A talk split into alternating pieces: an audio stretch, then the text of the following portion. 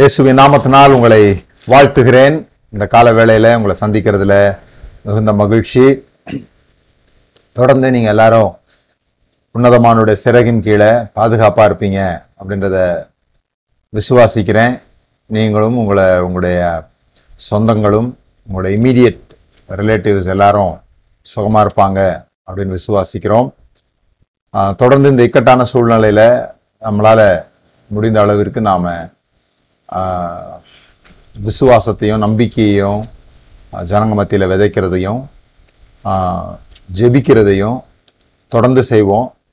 சீக்கிரத்தில் இவைகளெல்லாம் ஒரு முடிவுக்கு வரும் என்று நான் விசுவாசிக்கிறேன். நம்ம ஆண்டவருடைய வார்த்தைக்கு போகிற மூலமாக ஒரு சின்ன ஜெபம் பண்ணலாம். பிதாவே, இயேசுவின் நாமத்தினால் இந்த நாளுக்காக உமக்கு நன்றி. இந்த நாளிலே நாங்கள் எல்லாரும் கூடி வந்திருக்கிற வேளையிலே உங்களுடைய வார்த்தையோடு கூட நீர் எங்களோடு பேசும்படியாய் ஜெபிக்கிறோம். இந்த வார்த்தை சோர்ந்து போயிருக்கிறவர்களுக்கு பலனை தரட்டும் என்று சொல்லி நான் ஜெபிக்கிறேன். எங்களுடைய உள்ளத்தின் ஆழத்தில் இருக்கிற சந்தேகங்களுக்கு கேள்விகளுக்கு பதில் உண்டாயிருக்கும்படியாய் வேண்டிக் கொள்கிறோம். உங்களுடைய வார்த்தை தேனிலும் தெளிதேனிலும் மதுரமானது, அது கண்களை தெளிவிக்கிறதா இருக்கிறது என்று சொல்லப்பட்டிருக்கிறதே, அப்படி எங்கள் கண்களை தெளிவிக்க போகிறதற்காக உமக்கு நன்றி. இயேசுவின் நாமத்தினால் பிதாவே, ஆமென். நான் இன்னைக்கு உங்க மத்தியில மத்தேயு 13வது அதிகாரத்துல உள்ள ஒரு ஓமையிலிருந்து உங்களோடு கூட நான் பேச விரும்புறேன். இந்த மத்தேயு புஸ்தகமே ஒரு அருமையான புஸ்தகம். மத்தேயு இயேசு கிறிஸ்துவ யூதர்களுக்கு இரட்சகராக காட்ட விரும்பி எழுதின ஒரு காஸ்பல். மத்தேயுனுடைய நோக்கம் இயேசுவை எப்படி காண்பிக்கணும் அப்படின்னு விரும்பினார்னா, அவர் யூதர்களுக்கு தான் பர்டிகுலரா எழுதினாரு. அவங்களுக்கு இயேசுவை மோசேவை போல ஒரு ரட்சகராக காண்பிக்க விரும்பினார். எப்படி மோசே பார்வோனுக்கு கீழே இருந்த அந்த இஸ்ரவேலை மீட்டெடுத்தாரோ, அதுபோல பாவத்திலிருந்து ரட்சிக்க, தமது ஜனங்களின் பாவங்களை நீக்கி அவர்களை ரட்சிக்கிறார் என்பதுதான் இயேசு என்ப நாமத்துக்கு அர்த்தம். ஆகவே இந்த ஜனங்களை ரட்சிப்பதற்கு தேவனால் அனுப்பப்பட்டவர் இயேசு. இதுதான் அவர் சொல்ல வந்த சுவிசேஷம். அதனாலதான் நீங்க பாத்தீங்கன்னா மத்தேயு துவக்கத்துல எப்படி மோசேனுடைய காலத்துல சிறு பிள்ளைகள் எல்லாம் கொலை பண்ணுவதற்கு கட்டளை கொடுக்கப்பட்டதோ, அதுபோல இயேசு காலத்திலையும் இந்த சின்ன பிள்ளைங்களெல்லாம் கொலை பண்ணுறதுக்கு ஒரு கட்டளை கொடுக்கப்படும்.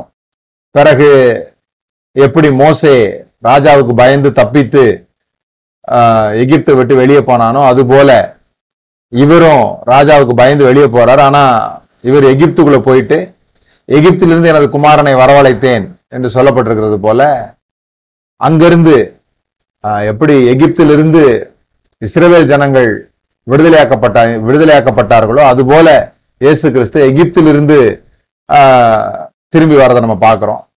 பிறகு எப்படி அவங்க யோர்தானை கடந்தார்களோ, அதுபோல இவர் யோர்தான்ல ஞானஸ்தானம் எடுக்கிறத பார்க்கிறோம். பிறகு மோசே எப்படி 40 நாள் மலைக்கு போய் தேவனை சந்திக்கும்படியா போனாரோ, அதுபோல இயேசு கிறிஸ்து 40 நாள் உபவாசித்து ஜெபிக்கும்படியாக போறதை பார்க்கிறோம். இது 4வது அதிகாரத்துல, மத்தேயு 4வது அதிகாரத்துல எப்படி மோசே மலைக்கு போயிட்டு 10 கற்பனைகளை வாங்கி கொண்டு அந்த கற்பலைகளை வாங்கி கொண்டு திரும்பினது போல, இயேசு கிறிஸ்து மலையிலிருந்து இறங்கி வந்த உடனே மத்தேயு 5, 6, 7 இதை பேசுற மாதிரி அவர் எழுதியிருக்கிறார். இந்த மத்தேயு புஸ்தகமே நீங்க பாத்தீங்கன்னா ஒரு 5 முக்கியமான பிரசங்க அதிகாரங்கள் இருக்கும். அதுதான் பில்லர்ஸ் ஆஃப் த புக். அந்த 5 பிரசங்கங்களுக்கும் ஊடாக இயேசு செய்த அற்புதங்களை எழுதி, பிறகு ஒரு பிரசங்கம், பிறகு கொஞ்சம் அவருடைய அற்புதங்கள், இப்படி 5 பிரசங்கங்கள் மேல இந்த புஸ்தகம் கட்டப்பட்டிருக்கும். ஏன்னு சொன்னா, இஸ்ரவேல் ஜனங்கள் 5 புஸ்தகங்களை தான் ரொம்ப முக்கியமா கருதுனாங்க. மோசேயினுடைய அந்த 5 புஸ்தகங்கள், 5 ஆகமங்கள், அதுதான் தோரான்னு சொல்லுவாங்க. அதை மீன் பண்றது போல 5 பிரசங்கங்களை இவர் எழுதி வைத்தார். 5, 6, 7 அதுலதான் இந்த 13வது அதிகாரம் வருது. பிறகு 18, பிறகு 21, பிறகு 23, பிறகு 27, 26, 27 இந்த 5 பிரசங்கங்களையும் அவர் அந்த 5 புஸ்தகங்களுக்கு அடையாளமாக எழுதினார். ஸோ அதனால நீங்க மோசேயினுடைய புஸ்தகத்தை வந்து லூக்கா எழுதுனது போல கிரமமாக எழுதப்பட்டிருக்கிறதுன்னு சொல்றாரு பாருங்க, வரிசையா எழுதப்பட்டதுன்னு சொல்லிட்டு. அப்படி நீங்க யோசிக்க முடியாது. அதாவது மலையை விட்டு இறங்கி வந்த உடனே 5, 6, 7 மொத்தத்தையும் அந்த 3 நாள் உட்காந்து மொத்தமா பேசினாரு, அப்படி கிடையாது. அல்லது மத்தேயு 13ஆம் அதிகாரத்தை எடுத்தீங்கன்னா, மத்தேயு 13ஆம் அதிகாரத்துல ஏராளமா பரலோக ராஜ்யத்தை பத்தி ஓமைகள் சொல்லப்பட்டிருக்கும், அடுக்கடுக்கா ஓமைகள் சொல்லப்பட்டிருக்கும், ஒரு லூப்ல அது சொல்லப்பட்டிருக்கும். அதெல்லாம் ஒரே நாள்ல உட்கார்ந்து பரலோக ராஜ்யம் அப்படின்னு தலைப்பு போட்டு இயேசு பேசல. அவர் எங்கெல்லாம் பேசும்போது மத்தேயு கூட சென்றாரோ, மத்தேயு கேட்டாரோ, அது எல்லாவற்றையும் ஒரே இடத்துல மத்தேயு அமைத்து ஒரு பிரசங்க அதிகாரமாக அதை மாற்றுகிறார். ஒரு பிரசங்க அதிகாரங்கள்லாம் பிறகுதான் மாற்றப்பட்டது. ஆனால் அவர் எழுதும்போது அந்த ஸ்ட்ரக்சர் பண்ணும்போது இந்த பிரசங்கமாக அதை மாற்றுகிறார். பரலோக ராஜ்யத்தை குறித்த கருத்துக்கள் முழுவதுமாக ஒரு இடத்துல வரும்படியாக மத்தேயு மெனக்கட்டு அதை செய்யறத நம்ம பார்க்கிறோம். இந்த மத்தேயு 13ஆம் அதிகாரம் பரலோக ராஜ்யத்தை குறித்த பிரின்சிபிள்ஸை போட்டுக்கிறத பார்க்கிறோம். இதுல முக்கியமா தெரிந்து கொள்ள வேண்டியது, அது வந்து பரலோகத்தை குறித்து எழுதப்படலை. பரலோகம் எப்படி இருக்கும், பரலோகத்துக்கு போறதுக்கு என்ன பண்ணணும் அப்படிங்கிறதுக்காக மத்தேயு 13ஆம் அதிகாரம் கிடையாது. ஏன் அப்படி சொல்றேன்னா, அதுல சொல்லப்பட்டிருக்கிற பல ஊமைகள்ல ஒரு ஊமை கூட ஒரு நிலத்தை பற்றி சொல்லப்பட்டதல்ல. அதாவது ஒரு இடத்தை குறித்து, இந்த பரலோக ராஜ்யம் என்பது பொன்னால் செய்யப்பட்ட ஒரு ரோடு போட்ட இடத்துக்கு ஒப்பாய் இருக்கிறது, அல்லது பரலோக ராஜ்யம் என்பது பளிங்கு நதிக்கு ஒப்பாய் இருக்கிறது, நம்ம போய் சேர போற ஒரு ஊருக்கு ஒப்பாய் இருக்கிறது, அப்படி எதுவுமே சொல்லல. அதுல சொல்லப்பட்டதெல்லாம் பரலோக ராஜ்யம் புளித்த மாவுக்கு ஒப்பாய் இருக்கிறது, பரலோக ராஜ்யம் நல்ல விதையை விதைக்க புறப்படுகிற ஒரு மனுஷனுக்கு ஒப்பாய் இருக்கிறது, பரலோக ராஜ்யம் கடுகு விதைக்கு ஒப்பாய் இருக்கிறது, பரலோக ராஜ்யம் வலையை போட்டு இழுக்கிறதுக்கு ஒப்பாய் இருக்கிறது, பரலோக ராஜ்யம் நல்ல வியாபாரிக்கு ஒப்பாய் இருக்கிறது, பரலோக ராஜ்யம் பூமியில புதைஞ்சிருக்கிற ஒரு முத்துவுக்கு ஒப்பாய் இருக்கிறது, இப்படி சொல்லி ஒரு பொருள் ஒரு செயல் இந்த காரியங்கள்ல தான் அது சொல்லப்படுறதை தவிர, அது ஒரு தாளந்துகளை கொடுத்துட்டு புறப்பட்டு போகிற ஒரு நல்ல முதலாளிக்கு ஒப்பாய் இருக்கிறது, அல்லது ஒரு மணமகனுக்கு ஒப்பாய் இருக்கிறது, இப்படிதான் சொல்லப்படுறதே தவிர ஒரு இடத்தை ஒப்பிட்டு அது சொல்லப்படலை. ஏன்னா பரலோகம் என்பது ஒரு இடமா இருக்கும், ஆனா பரலோக ராஜ்யம் என்பது ஒரு ஆளுகை, ஒரு ரெல்ம், ஒரு மண்டலத்தை குறிக்கிறது, ஒரு ஆட்சி முறையை குறிக்கிறது. பரலோக ராஜ்யம் என்பது ஒரு ஒரு ஜியோகிராபிக்கல் ஏரியா கிடையாது, அது வந்து ஒரு ஆட்சி முறையை பற்றி பேசப்பட்டிருக்குது. இருளின் அதிகாரத்திலிருந்து நம்ம விடுதலையாக்கி அன்பின் குமாரனுடைய ராஜ்யத்திற்குள்ள நம்மை அவர் உட்பிரவேசிக்க பண்ணியிருக்கிறார். அப்படின்னா இருளின் ராஜ்யம் ஒரு வகையாக வேலை செய்கிறது, அன்பின் குமாரனுடைய ராஜ்யம் வேற வகையாக வேலை செய்கிறது. இந்த அன்பின் குமாரனுடைய ராஜ்யத்தை தான் நம்ம பரலோக ராஜ்யம், தேவனுடைய ராஜ்யம் அப்படின்னு சொல்றோம். அது வந்து கிழக்கு மேற்கு வடக்கு தெற்கு போன்ற எல்லைகளை உட்படுத்திய ஒரு நாட்டை போல நம்ம பார்க்க முடியாது. அநேகருக்கு அது அப்படி ஒரு இடமா தெரியுது. ஆனா மத்தேயு எழுதும்போது மத்தேயு 13ஆம் அதிகாரத்துல ஒரு இடத்துல கூட அப்படி எழுதப்படலை. பிரின்சிபிள்ஸ் ஆஃப் காட்ஸ் கிங்டம் தான் இதுல இருக்குதுன்றத முதல்ல நாம புரிந்து கொள்ளணும். அதுல இந்த மத்தேயு 13ஆம் அதிகாரம் 24ஆவது வசனத்துல நிறைய ஊமைகள், ஒரு முதல்ல ஒரு ஊமை உங்களுக்கு தெரியும், 30, 60, 90 வளர்க்கிறத பத்தி, 4 வகையான நிலத்தை பத்திலாம் பேசின பிறகு அவர் சொல்லுகிற ஒரு ஊமை இங்க சொல்லப்பட்டிருக்குது. பரலோக ராஜ்யம் ஒரு நிலத்தில் ஒரு நல்ல விதையை விதைத்த மனுஷனுக்கு ஒப்பாய் இருக்கிறது. போன இது வந்து நல்ல நிலத்தை குறித்து சொல்லப்பட்டிருக்கோம். நல்ல நிலத்துல விழுந்த விதை வந்து 100 மடங்கா தரும்னு. இங்க நல்ல விதையை குறித்து சொல்லப்பட்டிருக்குது. நல்ல விதை விதைக்கிற மனுஷனுக்கு ஒப்பாய் இருக்கிறது. மனுஷர் நித்திரை பண்ணுகையில் அவனுடைய சத்துரு வந்து கோதுமைகளுக்குள் களைகளை விதைத்து விட்டு போனான். பயிரானது வளர்ந்து கதிர்விட்ட போது களைகளும் காணப்பட்டது. வீட்டு எஜமானுடைய வேலைக்காரன் அவனிடத்தில் வந்து, ஆண்டவனே, நீர் உமது நிலத்தில் நல்ல விதை விதைத்தீர் அல்லவா, பின்ன ஏன் அதில் களைகள் எப்படி உண்டானது என்றார்கள். அதற்கு அவன், சத்துரு இதை செய்தான் என்றான். அப்பொழுது வேலைக்காரர், நாங்கள் போய் அவைகளை பிடுங்கி போட உமக்கு சித்தமா என்று கேட்டார்கள். அதற்கு அவன், வேண்டாம், களைகளை பிடுங்கும் பொழுது நீங்கள் கோதுமையோடு கூட வேறும் வேரோடு பிடுங்காதபடிக்கு இரண்டையும் அறுப்பு மட்டும் வளர விடுங்கள். இதான் அந்த ஊமை. ஒருத்தர் போய் விதைக்கிறாரு, பிறகு போய் பார்க்கும்போது அதுல களைகளும் வந்துருச்சு. அப்போ அந்த களைகளை பிடுங்கிடலாமான்னு போது வேண்டாம் அப்படின்னு சொல்றார். இதுதான் இந்த ஊமை. இந்த ஊமையினுடைய அர்த்தத்தை சொல்வதற்காக நான் இன்றைக்கு பிரசங்கம் பண்ணலை. ஏன்னா இந்த ஊமையினுடைய அர்த்தம் சொல்லப்பட வேண்டியதில்லை. அது தெளிவாக இயேசுவே பிறகு நீங்க அதனுடைய விளக்கத்தை நீங்க பார்க்கலாம். 37 இருந்து நீங்க பார்க்கலாம். நல்ல விதை விதைக்கிற மனுஷகுமாரன், நிலம் உலகம், நல்ல விதை ராஜ்யத்தின் புத்திரர், களைகள் பொல்லாங்கான புத்திரர், அவர்களை விதைக்கிற சத்துரு பிசாசு, அறுப்பு உலகத்தின் முடிவு, அறுக்கிறவர்கள் தேவதூதர்கள்னு சொல்லி இதோ கடைசி காலத்தை பத்தி ஒரு நல்ல ஐட்டம் கிடைச்ச மாதிரி இருக்கும் அது. ஆனா அது அப்படி இல்லை. அந்த நீங்க அதுக்கு விளக்கம் தேடணும்னா அந்த 37 வாஸ்து கொள்ளலாம். ஆனா நான் இன்னைக்கு அந்த குறிப்பிட்ட பேசேஜனுடைய அர்த்தத்தை சொல்ல போறது இல்லை. அதுக்குள்ளாக இருக்கிற சில கிங்டம் பிரின்சிபிள்ஸ் நான் உங்களோட கூட பகிர்ந்து கொள்ள போகிறேன். அதாவது இப்பொழுது நான் சொல்ல போறத சொல்றதுக்காக தான் இந்த பகுதியில் இந்த வசனம் இருக்குன்னு அர்த்தம் கிடையாது. நல்லா புரிந்து கொள்ளணும். நான் சொல்ல வருகிற கருத்துக்கு சப்போர்ட்டா அந்த வசனத்தை எடுத்துக்கிறேனே தவிர இந்த வசனத்தை விளக்குவதற்காக இந்த வசனத்துக்குள்ளாக இருந்து நான் காரியங்களை சொல்லலைன்றது முதல்ல நீங்க புரிந்து கொள்ளணும். ஆனா தேவனுடைய ராஜ்யம் இப்படிதான் வேலை செய்து தேவனுடைய ராஜ்யத்துல சில காரியங்களை இந்த ஓமையின் மூலமாக நாம் புரிந்து கொள்ளலாம் என்பதை நம்ம பார்க்க போறோம். அதாவது நான் 2 வாரமா ஒரு சில விஷயங்கள் பேசினேன். அதுல இந்த விதைப்பிற்கும் அறுப்பிற்கும் இடையில் அப்படின்ற ஒரு தலைப்புல பேசினேன். அதுல நான் சொன்னேன், ஆண்டவருடைய மொழியே அக்ரிகல்ச்சர் லாங்குவேஜ் தான்.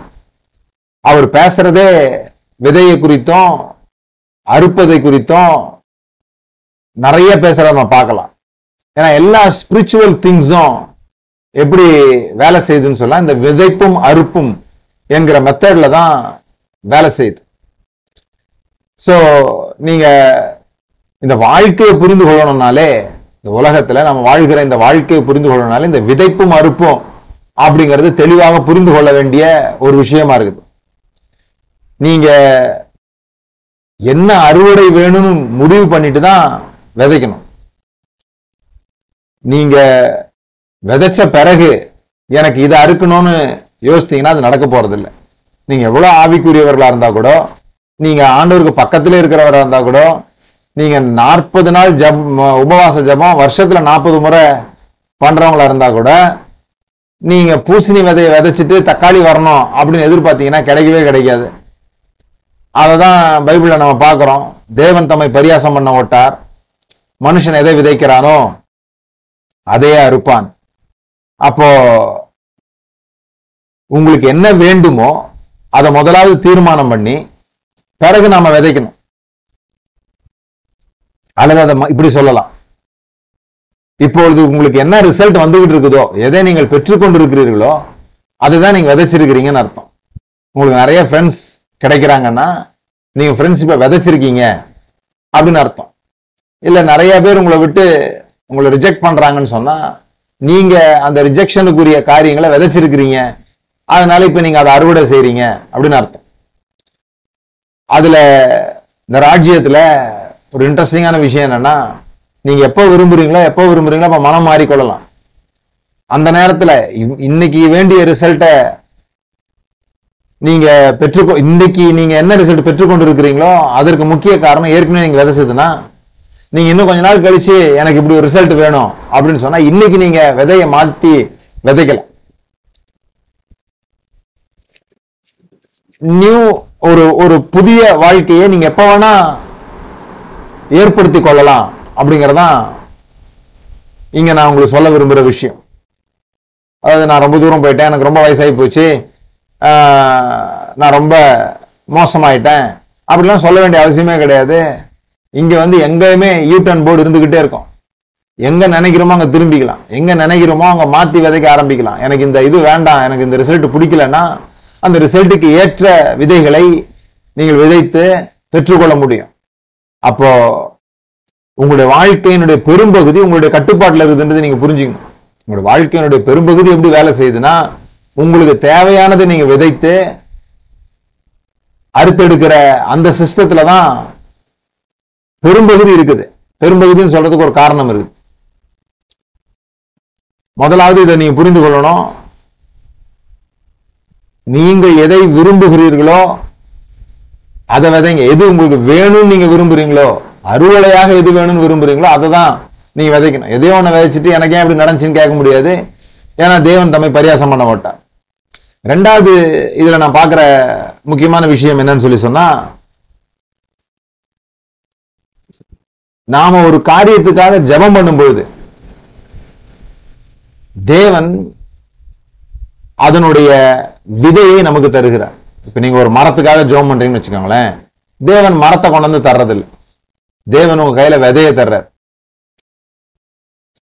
அந்த விதைக்குள்ள இருக்கிற ஆற்றலை வெளியே கொண்டு வர்றது உங்களுடைய வேலையா இருக்குது. அதை மண்ணுக்குள்ள புதைச்சி அதுக்கு தேவையான தண்ணீர் ஊற்றி செய்யும்போது அதுக்குள்ள இருக்கிற ஆற்றல் வெளிவருகிறது போல, தேவன்ட்டு நீங்க ஒரு காரியத்துக்காக ஜெபம் பண்ணும்போது ஃபுல்லா அப்படியே கொண்டு வந்து முழு மரமாக அவர் நம்ம கிட்ட தர்றதில்லை, முழு காரியமாக அதை நமக்கு தர்றதில்லை.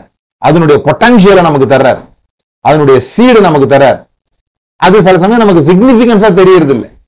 நாம எதிர்பார்த்தது போல பதில் வராததுனால நாம என்ன நினைச்சுக்கிறோம், பதில் கிடைக்கல நினைச்சுக்கிறோம். இல்ல, நாம ஒரு காரியத்தை எதிர்பார்த்து ஜெபம் பண்ணுகிறோம், தேவன் நமக்கு என்ன எதை அனுப்புகிறாருன்னு சொன்னா அந்த காரியத்தினுடைய அந்த காரியம் எதுக்குள்ள ஒளிஞ்சிருக்குதோ அந்த ஆற்றலை, அந்த விதையை தேவன் நமக்கு தருகிறார். ஆனா நமக்கு அது சின்னதா இருக்கிறதுனால நமக்கு அது சில சமயம் அற்பமா தோணிடுது. அதனாலதான் அற்பமான ஆரம்பத்தை அசட்டை பண்ணாதே அப்படிலாம் சொல்லும்போது உங்களுக்கு ஜபத்துக்கு பதில் கிடைக்கிறது எவ்வளவு அற்பமானதாக இருந்தாலும் அது அற்பமானதல்ல. அதற்குள்ளாக இருக்கிற ஆற்றலை பார்க்க, அதற்குள்ளாக இருக்கிற அந்த மிராக்களை, அதற்குள்ளாக இருக்கிற உங்களுடைய பதிலை பார்க்க நாம் கற்றுக்கொள்ள வேண்டும். எப்பொழுதுமே நாம ஜெபம் பண்றதுக்கு ஏத்த மாதிரி காரியங்கள் நடக்கிறது இல்லைன்றதுதான் போன வாரத்துலலாம் நம்ம பார்த்தோம். போன வாரமோ அதுக்கு முந்தின வாரமோ நான் சொன்னேன், நீங்க ரசம் கேட்கும்போது அவர் தண்ணி தராருன்னு சொல்லிட்டு நாம ஜெபிக்கிறது ஏற்றது போல அவர் வேலை செய்யல. அதனால அவர் நமக்கு வேலையை செய்யாம இல்லை, அவர் தருகிறது நமக்கு சில சமயத்தில் அற்பமா தோன்றிடு. இதை நம்ம நல்லா புரிந்துக்கணும். எல்லாம் விதையிலிருந்து ஆரம்பிக்கிறது. தேவன் விதையிலிருந்து ஆரம்பிக்கிறவர். இந்த முழு உலகத்தையும் அழிச்ச பிறகு நோவாவை பத்தி சொல்லும்போது என்ன சொல்லிருக்குது, அவன் திராட்சையை விதைக்கிறவனாக இருந்தான். ஒரு கைப்பிடி திராட்சை செடி, திராட்சை விதை இருந்ததுன்னா இந்த உலகமே அழிஞ்ச பிறகு ஒரு ஆள் கையில வேற ஒண்ணுமே இல்லாம இருந்திருக்குது பாருங்க. கொஞ்சம் திராட்சை விதை இருந்திருக்குது, அது மூலமா உருவானது இன்னைக்கு வரைக்கும் இருக்கிற உலகம்னா பாருங்க எப்படி இருக்குதுன்னு சொல்லிட்டு. எல்லாத்துக்குள்ளேயும் அந்த ஆற்றலை தான் தேவன் பார்க்கிறார். நாம ஒரு பழத்துக்குள்ள எத்தனை விதை இருக்குதுன்னு பார்ப்போம், ஆனா ஆண்டவர் ஒரு விதைக்குள்ள எத்தனை பழம் இருக்குதுன்னு பார்க்கிறாரு. அப்படிதான் அவரிடத்தில் ஏராளமான ஆவி இருந்தும் அவர் ஒருவனை அல்லவா படைத்தார். அந்த ஒரு மனுஷனுக்குள்ள அவர் இந்த முழு உலகத்தையும் பார்க்கிறார். அந்த ஒரு மனுஷனுக்குள்ள தான் இந்த முழு உலகமும் வந்திருக்குது அப்படின்னு பைபிள்ல நம்ம வாசிக்கிறோம். அப்போ ஒரு ஆற்றல், ஒரு விதை என்பது ஒரு சாதாரணமான விஷயம் கிடையாது. ஒரு விதையை அழிக்கிறதுனால ஒரு காட்டை அழிக்கிறோன்றதெல்லாம் நான் உங்களுக்கு சொல்லிக் கொடுத்தேன். இதுல என்ன விஷயம்னா, ஒரு ஒரு குழந்தை, அந்த குழந்தைய நீங்க தேவன் உங்க உங்க உங்க வயல் நிலத்துல விதைத்திருக்கிற பிளான்ட்னு போட்டிருக்குது. ஒரு ஒரு விதையை போல பாருங்களேன், ஒரு குழந்தைய பாருங்க. நிறைய பேர் குழந்தை வளர்ப்பு பத்திலாம் என்கிட்ட கேட்டாங்க, இந்த பேரண்டிங் பத்தி ஏதாவது சொல்லுங்க அப்படின்னு சொல்லிட்டு. பேரண்டிங்ன்றது வேற ஒன்றும் இல்லை, ஒவ்வொரு குழந்தைக்குள்ளேயும் ஒரு ராஜா ஒளிஞ்சிருக்கிறார். there is a king in every kid. அந்த ராஜாவை அந்த குழந்தைக்குள்ளேருந்து வெளியே கொண்டு வரணும். அதுதான் ஒரு தாய் தகப்பனுடைய வேலை. நிறைய பேருக்கு அது விளங்கலை. என்ன நினைக்கிறாங்கன்னா, எதுக்காக கல்யாணம் பண்ணீங்கன்னு கேட்டா நிறைய பேர் என்கிட்ட சொன்ன பதில், குழந்தை பெற்றுக்கிறதுக்காக தான் கல்யாணம் பண்ணிக்கிறோம் அப்படின்ற.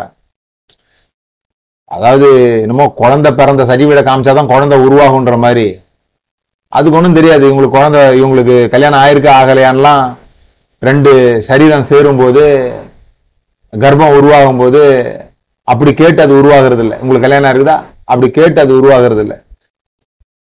அதெல்லாம் கல்யாணம் ஆகாமலே உருவாயிடுது. அப்போ குழந்தை பெற்றுக்கிறதுக்கு கல்யாணம் அவசியம் இல்லை, குழந்தைய வளர்ப்பதற்கு ஒரு திருமணம் அவசியப்படுகிறது. ஒரு ஒரு குழந்தைய பொறுப்போடு கூட வளர்ப்பதற்கு ஒரு தாயும் தகப்பனும் தேவைப்படுறாங்க. அந்த குழந்தைய வளர்த்தெடுக்கணும் அப்படின்னு சொல்லி சொன்னா ஏதோ சோறு போடுறது இல்லை, அதுக்கு ஒரு வீட்டை கொடுக்குறது, அது ஒரு 3 கிலோல இருந்து 80 கிலோ ஆக்கி விடுறது இல்லை வளர்ப்பு என்பது. நிறைய பேர் அதான் வளர்ச்சி நினைச்சுக்கிறேன். 3 கிலோவா பிறந்துச்சு, நான் சோறு கொடுத்தேன் பால் கொடுத்தேன், அது இன்னைக்கு வந்து 70 கிலோவா ஆயிடுச்சு, நான் மதிக்க மாட்டேங்குது அப்படின்னு நினைச்சிக்க கூடாது. அதற்குள்ளாக ஒரு ராஜத்தன்மை ஒழிந்திருக்கிறது. ஒரு குழந்தை பிறக்கும் போது எப்படி வந்து அற்பமா எண்ணப்பட்ட அந்த தாவீதுக்குள்ள ஒரு ராஜா இருந்தானோ, ஒரு 8வது குழந்தை தேவையில்லாத குழந்தை, இதை காட்டுக்கு அனுப்பிடுவோம், இது இந்த குழந்தைலாம் ராஜா ஆகாதுன்னு அவங்க நினைக்கும் போது அந்த குழந்தைக்குள்ள ஒரு ராஜா இருந்ததை தேவன் பார்த்தது போல நம்முடைய குழந்தைகளுக்குள்ளாக ஒரு ராஜா இருக்கிறாரு. இந்த கிங்டம் சீடு, இந்த பிரின்சிபல் என்ன சொல்லுதுன்னா, there is a growth, there is a development. ஆண்டவர் எதையும் முழுமையாக செய்து இங்க அனுப்பிடலன்றது தெரியணும். ஈவன் நீங்க ஜெனிசிஸ் வாசிக்கும் போது மக்களுக்கு ஏற்படுற பிரச்சனை என்னன்னு சொல்லி சொன்னா, ஆண்டவர் வந்து ஒரு நல்ல உலகத்தை உண்டாக்கி வச்சிருந்தாரு, அல்லது பர்ஃபெக்டான உலகத்தை உண்டாக்கி வச்சிருந்தாரு. இந்த ஆதாம் பாவம் செஞ்சு பழத்தை சாப்பிட்ட போது இந்த உலகமே கெட்டு போச்சு. அப்படியே மக்களுக்கு அந்த மாதிரி ஒரு விஷுவல்லாம் இருக்குது பாருங்க. அப்படியே ஆதாம் அங்க பழத்தை சாப்பிட சாப்பிட சிங்கத்துக்கு அப்படியே 2 கோர பல்லு அப்படியே முளைச்சு, அது வரைக்கும் புல்லுகளை சாப்பிட்டுட்டு இருந்த சிங்கம் அப்படியே கேனிவரஸா மாறி மிருகங்களை அடிச்சு கொள்ளுகிற அந்த ரத்த வேட்கை வந்துருச்சு. இவன் பழத்தை சாப்பிட சாப்பிட தான் அந்த பூமி கெட்டு போக ஆரம்பிச்சுது அப்படிலாம் நினைச்சுக்கிறாங்க. அதனாலதான் இங்க நடக்கிற எல்லா அநியாயத்துக்கும் இந்த ஆதாம் பழம் சாப்பிட்டது தான் காரணம்னு பேசிட்டு இருப்பாங்க. சுனாமி வந்தாலும் சரி, பூமி எதிர்ச்சி வந்தாலும் சரி, அந்த இந்த உலகத்துல ஏற்படுற கேடுகளுக்கெல்லாம் காரணம் இந்த ஆதாம் செஞ்சதுதான் அப்படின்னு சொல்லிட்டு நீங்க நல்லா புரிஞ்சுக்கணும். மனிதர்களே வாழாத மார்ஸ் கோள்ல புயல் அடிச்சுக்கிட்டு இருக்குதான். மார்ஸில் புயல் அடிக்கிறதுன்னா போடுறாங்க. அங்கே ஏன்டா புயல் அடிக்குது, எந்த மனுஷனை கொல்றதுக்கு, எந்த மனுஷன் அங்க போய் பாவம் செஞ்சான் அப்படின்னு யோசித்து பார்க்கும்போது தான் தெரியுது, இந்த உலகத்துல இந்த பூமியில கூட மனுஷனே உண்டாக்கப்படலைன்னா கூட இந்த பூமியில இந்த புயல்கள் இந்த அழிவுகள்லாம் நடந்துகிட்டே இருக்கும். ஏன் இப்படி நான் சொல்றேன்னு சொல்லி சொன்னா, இந்த பூமியை தேவன் உண்டாக்கிட்டு பர்ஃபெக்ட்னு சொல்லல, நல்லது என்று கண்டார். அது வந்து அவ்வளவுதான், இதுக்கு மேல இந்த பூமியில ஒண்ணுமே செய்யறதுக்கு இல்லை அப்படி சொல்லல. நல்லது என்று கண்டார், நல்ல பூமியை உண்டாக்குனார். அப்புறம் மனிதனை ஏன் உண்டாக்குனார்னா பண்படுத்த உண்டாக்குனார். இப்ப பர்ஃபெக்டா இருக்கிற ஒரு பூமியை வந்து பண்படுத்த வேண்டிய அவசியம் இல்லையே. இங்க தேவன் ஒரு காரியத்தை செஞ்சாரு, அதுல இரவும் இருந்தது பகலும் இருந்தது. இனி ஒரு உலகம் வரப்போறதா பைபிள் சொல்லுது. அங்க இரவே இருக்காது, மரணமே இருக்காது, கண்ணீரே இருக்காது. இது பர்ஃபெக்ட் வேர்ல்டுக்கு சொல்லப்படுகிற மெட்டஃபர். ஆனா அந்த பூமி தேவனால் உண்டாக்கப்பட்ட பூமி, நல்ல பூமி, நல்ல விஷயங்கள்லாம் இருந்துச்சு, ஆனா இருள் இருந்துச்சு. அப்போ இந்த நல்ல பூமியை பர்ஃபெக்டான பூமியா மாத்துவதற்கு தான் மனிதன் உண்டாக்கப்பட்டான். தேவனோடு சேர்ந்து வேலை செய்து தேவன் உண்டாக்கின அந்த நல்ல பூமியை பரிபூர்ணமான ஒரு உலகமாக, பரிபூர்ணமான பூமியாக, கர்த்தரை அறிகிற அறிவினாலே பூமி சமுத்திரம் ஜலத்தினால் நிறைந்திருக்கிறது போல இந்த பூமி முழுதும் நிரம்பும்படியாக மனிதன் உண்டாக்கப்பட்டான். ஆனா இன்னைக்கு நமக்கு என்ன தேவைப்படுதுன்னு சொல்லி சொன்னா, தப்பே செய்யாத குழந்தைங்க தேவைப்படுறாங்க. எதையும் வளர்றதுக்கு அனுமதிக்க மாட்டேன்றோம். நமக்கு முழுமையா தேவைப்படுது, எது தேவைப்பட்டாலும் முழுமையா தேவைப்படுது. அப்படி இந்த சீட்ல இருந்து மரம் வளர்றதெல்லாம் நமக்கு அவ்வளவு பொறுமை இல்லை. தேவன்கிட்ட ஜோமனும் மரமாவே அவர் வந்து நட்டிடணும், அப்படிதான் நமக்கு ஒரு பிரியம் இருக்குது. ஆனா ராஜ்யம் அப்படி நடக்கிறது இல்லை. அது விதைச்சு ஒரு தேவனுடைய ராஜ்யம், பரலோக ராஜ்யம் கடுகு விதைக்கு ஒப்பா இருக்கிறது. அது விதைச்சு அது வந்து பெரிய மரமாக மாறுகிறது. இப்படிதான் நடக்குதே தவிர ஒரு ஃபினிஷ்டு ப்ராடக்டாக வரல. உங்கள் புருஷனோ உங்கள் மனைவியோ உங்கள் பிள்ளைகளோ உங்கள் உறவுகளோ உங்கள் பக்கத்து வீட்டுக்காரனோ உங்கள் கூட வேலை செய்கிற யாரும் ஃபினிஷ்டு ப்ராஜெக்ட் கிடையாது. நீங்களும் ஃபினிஷ்டு ப்ராஜெக்ட் கிடையாது. எல்லாமே ஆன் த ப்ராக்ரஸ் தான். ஒர்க் இன் ப்ராக்ரஸ்ன்ற போர்டு எல்லார் மேலே இருக்கிறத பார்க்கணும். நம்ம எல்லாருமே இங்கே கரடு முரடான ஒரு தெருவில் ஒரு ரோடு போட்டு வச்சுருப்பாங்க, ஒரு போர்டு வச்சுருப்பாங்க ஒர்க் இன் ப்ராக்ரஸ்ன்னு. அப்படித்தான் நாம் எல்லாருமே இருக்கிறோம். அதை புரிந்து கொண்டோமானால் நம்ம பொறுமையாக இருப்போம். மற்றவங்க முன்னேறி வருவதற்கு அவங்க தவறு செய்ய அனுமதித்து, அவங்க தவறு செய்யும்போது எரிச்சல் ஆகாமல் இது ஒர்க் இன் ப்ராக்ரஸ்ஸு அப்படி நம்ம கருதுவோம். நிறைய நேரத்தில் இந்த பேரண்டிங்லலாம் இருக்கிற ப்ராப்ளம் என்னென்னா, சில அம்மாமாரெலாம் இந்த சின்ன பிள்ளைங்க ஒரு 10 வயசு 12 வயசு ஆகும்போது பாத்திரம் கழுவ சொல்ல மாட்டாங்க, சமைக்க சொல்ல கொடுக்க மாட்டாங்க. ஏன் அப்படின்னு கேட்டால், நாம் போய் அந்த வேலையை மறுபடியும் செய்ய வேண்டியிருக்கு, ஒழுங்காகவே செய்ய மாட்டேன்றாங்க அப்படிமா. 12 வயசு குழந்தைகிட்ட இவங்க வேலை செய்கிற மாதிரி ஒரு வேலையை எதிர்பார்ப்பாங்க. அவங்ககிட்ட அவங்க அம்மாட்ட கேட்டால் தான் தெரியும், 12 வயசுல இந்த பிள்ளை செய்கிற வேலையை கூட இவங்க செஞ்சுருக்க மாட்டாங்க. ஆனால் இன்னைக்கு நாம் வளர்ந்துட்டதுனால ஒரு சின்ன பிள்ளைங்கள்ட்ட நமக்கு இன்னைக்கு என்ன அறிவு இருக்குதோ அந்த அறிவு அவங்ககிட்ட எதிர்பார்க்குறோம். அறிவுன்னு சொல்கிறத விட நாம் எப்படி பெரியவர்களாக நடந்து கொள்ள விரும்புகிறோமோ அதை சின்ன பிள்ளைங்க மேலே திணிக்கிறோம். ஆனால் இங்கே அப்படி இல்லை.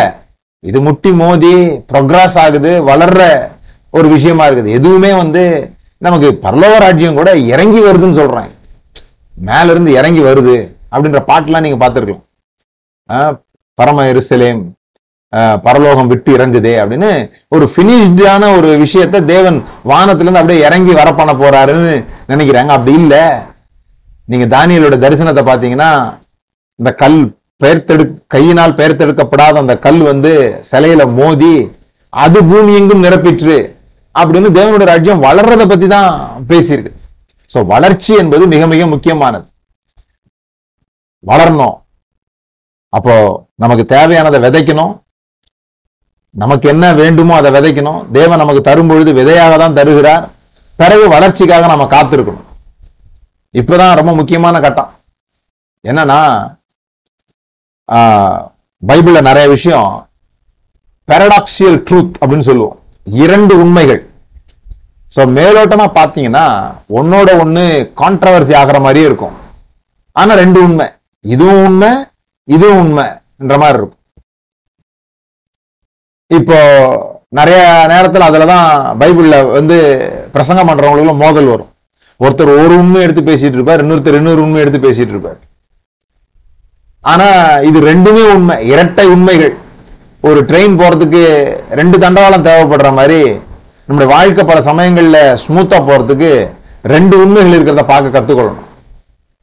இப்போ நம்ம இவ்வளோ நேரம் ஒரு உண்மையை பார்த்தோம். என்ன உண்மையை பார்த்தோம்? உங்களுக்கு தேவையானதை நீங்கள் தான் விதைக்கணும், உங்களுக்கு தேவையானதை நீங்கள் தான் விதைச்சி உங்கள் லைஃப் உங்கள் கையில், உன் வாழ்க்கை உன் கையில், உனக்கு என்ன விருப்பமோ அதை விதை. நீதிமான் விரும்புகிற காரியம் அவனுக்கு கொடுக்கப்படும், கர்த்தரை நம்புகிறவர்களுக்கு சகலமும் இப்படி நடக்கும். அதெல்லாம் ஓகே. ஆனா இது மட்டும்தான் லைஃப். ஆனா இல்ல, இன்னொரு உண்மை இருக்குது.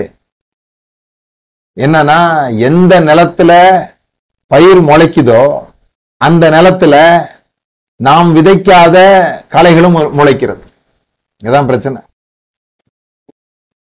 பிரதர், நீங்க இவ்வளவு நேரம் சொன்னீங்க உனக்கு என்ன வேணுமோ அதை விதைச்சிருன்னு சொல்லிட்டு, இல்லை நான் நட்பை விதைச்சேன், எனக்கு தீமை தான் கிடைச்சது.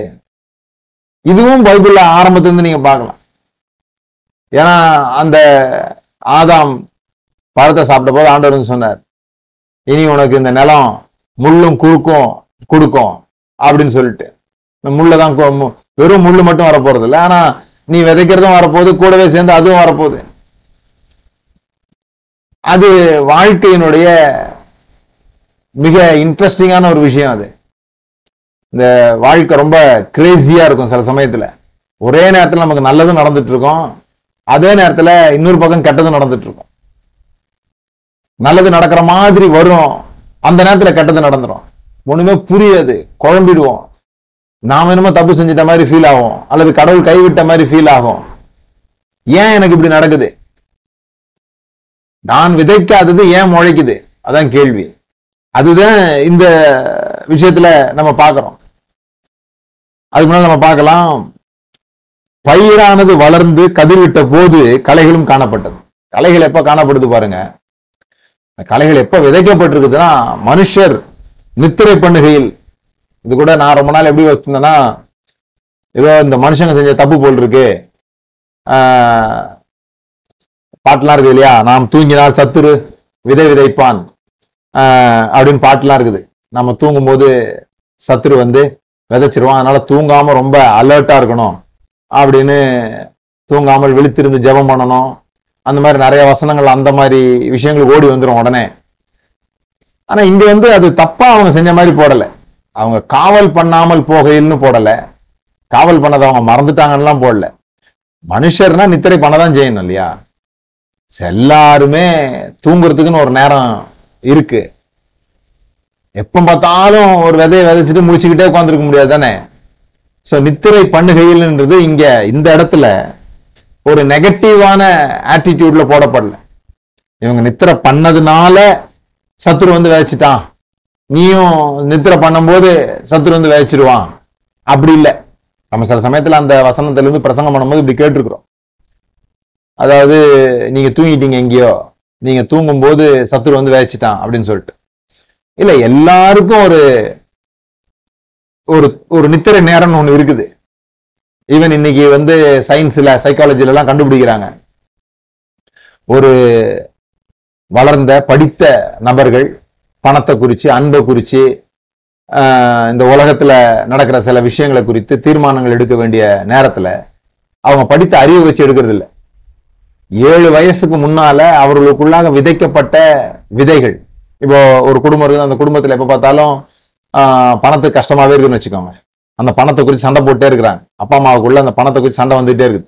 பணம்ன்றது ரொம்ப புனிதமான பொருள் போல ஒரு காப்பாற்றப்பட வேண்டிய, அது ஒரு பயங்கரமான விஷயம் போல, பணம் அதிகமாக வச்சிருந்த ஆபத்து போல, இப்படி என்ன மாதிரியான படம் இந்த 7 வயது குழந்தைக்குள்ளாக விதைக்கப்படுதோ அது இந்த புள்ள வளர்ந்து முளை விடும் பொழுது, வளர்ந்து அது கதிர் விட வேண்டிய நேரத்துல இந்த களைகளும் வெளியே வர்றதை பார்க்கலாம். அதனால்தான் பொதுவாக இந்த வாலிப வயதுல எங்க அது நல்லா முளைச்சு கதிர் விடுதோ அங்கதான் கண்ட மாதிரி அவங்க நடக்க ஆரம்பிக்கிற அந்த ஸ்டேஜையும் நம்ம பார்க்க முடியும். நீங்க ஒண்ணு புரிஞ்சுக்கணும், களை வருதுன்னு சொல்லி சொன்னா பயிர் வளர்ந்துருக்குதுன்னு அர்த்தம். ஏன்னா பயிர் வளர்ந்து கதிர்விட்ட போதுதான் களைகளும் காணப்பட்டது. நம்ம ஃபோக்கஸ் வந்து களைகளுக்கு போயிடக்கூடாது. யோசித்து பாருங்க, அந்த வயல் நிலத்துல இந்த எஜமானன் நல்ல மனுஷன் விதைச்ச அந்த கோதுமை விதை நிறையா இருந்திருக்குமா, அல்லது சத்துரு விதைத்த களை நிறையா இருந்திருக்குமானா சத்துருவால இந்த கோதுமையை வளர விடாம பண்ண முடியாது. தேவன் உங்களுக்குள்ள என்ன நல்லதை விதைச்சிருக்கிறாரோ அதை அழிப்பதற்கு இந்த உலகத்துல எந்த சக்தியும் இல்லை. எதுவுமே தேவன் உங்களுக்குள்ள அழிச்சதை விதைச்சதை அழிக்க முடியாது. சோ கோதுமையை வளர விடாம செய்யறதுக்கு சத்துருக்கிட்ட எந்த திட்டமும் இல்லை. அப்போ அவன் என்ன பண்றான், ஃபேக்கா. அது எப்படி அந்த மனுஷன் வந்து விதைச்சானோ அதே போல இவனும் விதைக்கிறான் பாருங்க. மனுஷன் அவனோட சத்துரு வந்து கோதுமைகளை களைகளில் விதைத்து விட்டு போனான். இதுவும் பிளான்டட் தான், இதுவும் பிளான்டட் தான். ஆனா ஒரு நல்ல செய்தி என்னன்னு சொன்னா, கண்டிப்பா இந்த கோதுமைகளை விட களைகள் கொஞ்சமா தான் இருந்திருக்கும். அது முதல்ல கண்ணுக்கு கூட தெரியாத அளவுக்கு இருந்திருக்கு. அப்போ எப்போ வந்து களைகள் தெரிய ஆரம்பிக்குதோ அப்போ பயிர் வளர துவங்கி விட்டது, கதிர் விட ஆரம்பித்து விட்டது என்பது நமக்கு தெரியும். We are entering into our season. Brother, என் வாழ்க்கையில எல்லாம் தாறுமாறா நடந்துட்டு இருக்குது, நான் விதைக்காததெல்லாம் இங்க வந்துட்டு இருக்குதுன்னா நீங்க கவனிக்க வேண்டியது அதை இல்லை, நீங்க ஏற்கனவே விதைச்சிருக்கிறது வளர்கிற நேரம் இது. அதனாலதான் இங்க தாறுமாறா நடக்குது. இந்த காரியங்கள்லாம் நீங்க தவறு செஞ்சதுனால நடந்துல்ல, நீங்க சரி செஞ்சதுனால நடக்குது. விதைச்சிருக்கிறதுனால, ஏற்கனவே நல்லதை விதைச்சிருக்கிறதுனால. நீங்க அடிக்கடி உங்களுக்கு பிரச்சனை வருது, அடிக்கடி ஒரே போராட்டமா இருக்குது. நிறைய பேர் என்கிட்ட கவுன்சிலிங் வரும்போது சொல்லுவாங்க, ஒரே போராட்டம், சத்துரு ஒரே போராட்டமா இருக்குது, என்னையே கரை வச்சு அடிக்கிற மாதிரி இருக்குதுன்னு எல்லாம் சொல்லி இருக்கிறாங்க என்கிட்ட. நான் அவங்களுக்கு எல்லாம் சொல்றது இதுதான், ஒரு திருடன் ஒருத்தன் பின்னாலேயே போறான், ஒருத்தன் தாக்க நினைக்கிறான்னா அவங்ககிட்ட ஏதோ வேல்யூபிளான விஷயங்கள் இருக்குது, எவ்வளோ நகைகள் அவங்க போட்டு போயிருக்கிறாங்க அல்லது ஏதோ பணம் வச்சிருக்கிறத இந்த திருடன் பார்த்துட்டதுனால தான் அவன் பின்னால போய் அவனை தாக்க நினைக்கிறான். அதுபோல சத்ருவானவன் நம்மளை தாக்க நினைக்கிறான்னா அவன் ஏதோ ஆண்டவர் நமக்குள்ள பிளான் பண்ணி வச்சிருக்கிற வேல்யூபிளான திங்ஸை பார்த்துருக்கிறான். அந்த வேல்யூபிளான திங்ஸை சில சமயங்கள்ல அவன் எடுக்க பார்க்கறான், அல்லது அந்த வேல்யூபிளான திங்கை அந்த பொருட்களை எடுக்க முடியாத போது அதை நீர்த்து போக செய்கிற, அதை இல்லாம போக செய்கிற. இப்ப இந்த கோதுமையை இல்லாம போக பண்ண முடியாது, ஆனா அதுக்கு போற சக்தியை என்ன பண்ணிக்கலாம், கொஞ்சம் இந்த கலைகளுக்கு வர வைத்து இந்த கோதுமையினுடைய சக்தியை குறைக்க முடியுமா பாக்குறதா அவனோட வேலை. அதனாலதான் நான் இந்த வாலிபர்களை பார்க்கும் போதெல்லாம் அப்படி பாக்குறேன். அவங்களோட சக்தியை முழுமையா பயன்படுத்தினாங்கன்னா அது பயங்கரமா அந்த பயிர்கள் கதிரிட்டு பயங்கரமாயிடும். ஆனா சத்துருனுடைய வேலை பாருங்க, அந்த அந்த நேரத்துல அவனுடைய சக்தியை பல காரியங்களுக்கு அதை ஊத்தி விட்டு, ஊத்துற தண்ணியெல்லாம் கோதுமைக்கு போக மாட்டேங்குது, இப்ப களைகளும் வளர்றதுக்கு அதே தண்ணி பயன்படுத்தும். இங்கதான் நம்ம பாக்குறோம் ஏன் லைஃப்ல இந்த மாதிரி நமக்கு தெரியாத விஷயங்கள், நாம விதைக்காத விஷயங்கள்லாம் வருது அப்படின்னு சொல்லி சொன்னா, it was planted by the enemy. சத்துரு அவைகளை விதைத்தான். ஆனா நம்முடைய பிரச்சனை என்னன்னு சொல்லி சொன்னா, நாம விதைக்காதது வரும்பொழுது பயந்துடுறோம், விதைக்காதது வரும்பொழுது நமக்குள்ள கலக்கம் வந்துடுது. இதை நான் எதிர்பார்க்கலையே, அன்எக்ஸ்பெக்டட் திங்ஸ். இந்த வேலைக்காரங்க பாருங்க போறாங்க, போயிட்டு பார்க்கும்போது அவங்களுக்கு ஆச்சரியமாயிடுது. அவங்க எஜமான்ட்ட கேட்கறாங்க, நீர் நல்ல விதைகளை விதைத்தீர் அல்லவா, பின்ன அதில் களைகள் எப்படி உண்டானது? Why this happened to me, Lord? இதுதான் கேள்வி, வேலைக்காரங்க கேள்வி அதுதான், நம்முடைய கேள்வி அதுதான். இது ஏன் எனக்கு நடந்துச்சு? நான் இதை எதிர்பார்க்கல, நான் இதுக்காக விதைக்கல, இதுக்காக ஒருபோதும் நான் இன்வெஸ்ட் பண்ணல, அப்ப ஏன் எனக்கு இது கிடைச்சது? விதைக்கிறதானே கிடைக்கணும் போதிச்சிருக்கீங்க. மனுஷன் எதை விதைக்கிறானோ அதையா இருக்கிறான்னு போதிச்சிருக்கிறீங்க, நல்லது. ஆனா அது ஒரு உண்மை, மனுஷன் விதைக்காததும் வருது. இது ரெண்டாவது உண்மை, parallel truth, paradoxical truth. இரட்டை உண்மைகளை புரிந்து கொள்ளணும். மனுஷன் எதை விதைக்கிறானோ அதையா இருப்பான், மனுஷன் எதை விதைக்கிறானோ அதையா இருப்பான். இது நல்லது, இது உண்மை, நீங்க உங்களுக்கு என்ன வேணுமோ அதை விதைச்சு அறுத்துக்க முடியும். ஆனால் நீங்க விதைக்காததும் சில சமயத்துல முளைச்சு வரும், அன்எக்ஸ்பெக்டட் திங்ஸ் நடக்கும், நீங்க விரும்பாத காரியங்கள் நடக்கும், உங்களுக்கு வேண்டாத காரியங்கள் நடக்கும், உங்களுடைய நல்ல விஷயங்களை நீர்த்து போக செய்கிற விஷயங்கள் நடக்கும். அந்த நேரத்துல தான் நீங்க பயப்படக்கூடாது. ரெண்டு விஷயங்களை நீங்க புரிந்து கொள்ளணும். நம்முடைய ஃபெய்த் எப்போ நமக்கு ப்ராப்ளம் ஆகுது, எப்போ நம்ம பலவீனமாகிறோம்னு சொல்லி சொன்னா, இது எங்கிருந்து வந்ததுன்னு கண்டுபிடிக்க நினைக்கும் போது.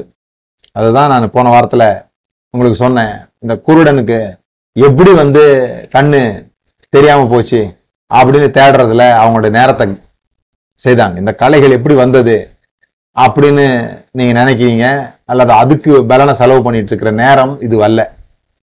ரெண்டாவது என்ன விஷயம்னு சொல்லி சொன்னா, நீங்க நினைக்காத காரியங்கள் நடைபெறும் பொழுது உங்களுக்கு கலக்கத்தை தருகிற, உங்களுக்கு பயத்தை தருகிற, நீங்கள் எதிர்பார்க்காத, நீங்க அதுக்காக எந்த விதையும் விதைக்காத. நல்லா கவனிங்க, நீங்க ஃப்ரெண்ட்ஷிப்பை விதைக்கிறீங்க, உங்களுக்கு ஃப்ரெண்ட்ஷிப் கிடைக்குது, எந்த ஆச்சரியமும் இல்லை. நீங்க வெறுப்பை விதைக்கிறீங்க, வெறுப்பு வருது, எந்த ஆச்சரியமும் இல்லை. ஏன்னா மனுஷன் எதை விதைக்கிறானோ அதையே அறுப்பான். ஆச்சரியம் எங்க வருது? இப்போ நான் நன்மையை விதைக்கிறேன், நட்பை விதைக்கிறேன், எனக்கு நட்பு கிடைக்குது. நான் சிரிக்கிறேன், இன்னொருத்தர் என்னை பார்த்து சிரிக்கிறார், ஓகே, அறுவடை முடிஞ்சிடுச்சு. நான் முறைக்கிறேன், இன்னொருத்தர் என்னை பார்த்து முறைக்கிறார், அதுவும் அறுவடை முடிஞ்சிடுச்சு. இப்போ எனக்கு இந்த முறைப்பு வேண்டாம், அவர் முகத்திலேருந்து சிரிப்பு வரணும்னா நான் முறைக்கிறத மாற்றி சிரிக்கிறேன், உடனே நான் சிரிப்பை அறுவடை செய்து கொள்கிறேன். பிரச்சனை எங்கன்னு சொல்லி சொன்னா, நான் சிரிக்கிறேன் ஆனா எனக்கு வர்றது முறைப்பு வருது. இப்ப நான் என்ன பண்ண? இப்ப நான் மாத்தி முறைக்கவா? இல்ல, இப்ப என்ன பண்ணணும் ஆண்டவரே? அதான் அவங்க கேள்வி. இப்போ என்ன பண்ணணும்? இப்போ மனிதனுடைய இயல்பு என்னன்னு சொல்லி சொன்னால், இந்த மாதிரி கலக்கமான நேரத்தில் இந்த மாதிரி அவங்க நினைக்காதது நடக்கும் பொழுது they are rushing to fix it. அதை எப்படியாவது சரி செஞ்சிடணும்னு ஓடுறாங்க. நான் சொல்றதை நல்லா கவனித்துக்கொள்ளும். நீங்க எதை விதைச்சிங்களோ அது சரியா வரலன்னா நீங்க மாத்தி விதைக்கலாம். ஆனா நான் இங்க சொல்லுகிறது, நீங்க விதைக்காதது வரும் பொழுது அதை சரி பண்ண நீங்க போகக்கூடாது, அதை சரி பண்ண நீங்க ரஷ் பண்ணக்கூடாது. We are always trying to fix it. மனிதர்கள் எப்படியாவது காரியங்களை சரி செஞ்சிடலான்னு தங்கள் சொந்த பலத்துல, தங்களுக்கு புரியாத விஷயங்களை, தங்களுக்கு தாங்க எதிர்பார்க்காத விஷயங்கள் அது நடக்கும்பொழுது அதை எப்படி சரி பண்றதுன்னு பதட்டமாயிடுறாங்க. நிறைய நேரத்துல நமக்கு ரொம்ப துணிச்சல் வந்து அடுத்தவங்க வாழ்க்கையை வேற சரி பண்ண போயிடுறோம். நம்ம வாழ்க்கையை நம்ம சரி பண்றது மாத்திரம் இல்லாம அடுத்தவங்க வாழ்க்கையை சரி பண்றதுக்கு வேற போயிடுறோம். அப்போ ஆண்டவர்கிட்ட போய் இவங்க கேட்கறாங்க, எஜமான்கிட்ட போய் கேட்கறாங்க, பின்ன ஏன் அதில் கலைகள் எப்படி உண்டானது என்றார்கள். அதற்கு அவன், சத்ரு அதை செய்தான் என்றான். அவர் ரொம்ப கூலா, சத்ரு அதை செஞ்சான், இது வந்து நீங்க செய்யல, இது கடவுள் அனுப்பல, இந்த தீமைகள் எல்லாம் கடவுள்கிட்ட இருந்து வரல, இதெல்லாம் நீங்க ஏதோ தப்பு செஞ்சிட்டீங்க, நீங்க தூங்கிட்டீங்கடா, நீங்க ஏன் தூங்குனீங்க, நீங்க தூங்குனதுனாலதான் சத்ரு விதைச்சான் அப்படிலாம் ஒரு எஜமான் சொல்லல பாருங்க. அவருக்கு தெளிவா தெரியுது இது எதனால நடந்திருக்குதுன்னு சொல்லிட்டு. அப்போ உடனே இவங்க அதுக்கு கேள்வி கேட்கறாங்க, கேன் வி ஃபிக்ஸ் இட்னு தான் இவங்களோட கேள்வி. இவங்க என்ன சொல்றாங்க, அப்பொழுது வேலைக்காரர், நாங்கள் போய் அவைகளை பிடுங்கி போட உமக்கு சித்தமா என்று கேட்டார்கள். நான் இன்னைக்கு இந்த பிரசங்கத்துக்கு என்ன தலைப்பு வைக்கலான்னு யோசிக்கும் போது ஒன்றும் பிடுங்க வேணாம் அப்படி வைக்கலாமான்னு யோசித்தேன். அப்புறம் நல்லா இருக்காதுன்னு விட்டுட்டேன்.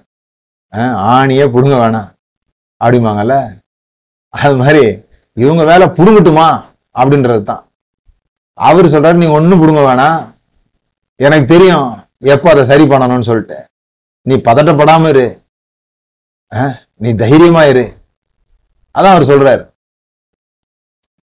நமக்கு என்ன பிரச்சனைன்னு சொல்லி சொன்னா, இது நம்ம விதைக்கலையே, நமக்கு இது வரக்கூடாது, இது வருதே, அங்கதான் நீங்க கவனமா இருக்கணும், உன் சுய புத்தியின் மேல் சாயாமல். அப்போ எங்க நம்ம சுய புத்தியின் மேல சாயக்கூடாதுன்னா, நாம எது விதைக்கணும் அது நம்ம புத்தி, நமக்கு இது வேண்டாம் இதை மாத்தி விதைக்கணும் இதெல்லாம் நம்ம புத்தி. ஆனா நான் விதைக்கவே இல்லை, அது எனக்கு வருது, தீமைகள் எனக்கு வருது, அதுக்கு நான் எதுவுமே இன்வெஸ்ட் பண்ணல, எனக்கு நல்லா தெரியும். இப்ப நான் என்ன ஆண்டவரே செய்யணும், இதை எப்படி நான் சரி பண்றது? ஒன்னும் சரி பண்ண வேண்டாம், ஏன்னா உன்னோட வேலைகளை தான் நீ பார்க்க முடியும். சத்துரு வரும்பொழுது அந்த சண்டையை அவர் பக்கம் திருப்பி விடுறதுல தான் ஞானம் இருக்குது. நீங்கள் சும்மா இருப்பீர்கள், கர்த்தர் உங்களுக்காக யுத்தம் பண்ணுவார். அது அந்த ஒரு ட்ரூத் இருக்குதுன்றத நீங்க கவனிச்சிக்கணும். இல்லைன்னா எல்லாமே என் கையில தான் ஆண்டவர் கொடுத்துட்டாரு, நான் என்ன விதைக்கிறேனோ அதுதான் நடக்குதுன்ற அந்த ஒரு பிரசங்கத்தை மட்டும் நம்ம கேட்போம்னா, அந்த ஒரு சைடை மட்டும் நம்ம கேட்போம்னா ரொம்ப குழம்பிடுவோம். சில சமயத்துல இன்னைக்கு பல பேருக்கு அந்த குழப்பம் தீரும் அப்படின்னு நான் நினைக்கிறேன். பல சமயங்கள்ல நீங்கள் அமர்ந்திருந்து நானே தேவன் என்று அறியுங்கள் அப்படிங்கிற வார்த்தை ரொம்ப ரொம்ப முக்கியம். நம்ம வாழ்க்கையில சில சமயம் ரொம்ப நமக்கு புரியாத, நம்மளை குழப்புகிற சில விஷயங்கள் நடக்கும்போது அது ஏதோ நமக்கு நடக்காத மாதிரி, ஒரு மூணாவது ஆளுக்கு நடக்கிற மாதிரி நம்ம பார்க்க ஆரம்பிக்கணும். ஒரு மூணாவது ஆளுக்கு நடக்கிற மாதிரி நம்ம வந்து நம்மள இருந்து அதை வந்து வெளியே நடக்கிற மாதிரி பார்க்க ஆரம்பிக்கணும். ஓ, இவருக்கு இப்படி நடந்துட்டு இருக்குதா அப்படி பார்க்க ஆரம்பிக்கணும்.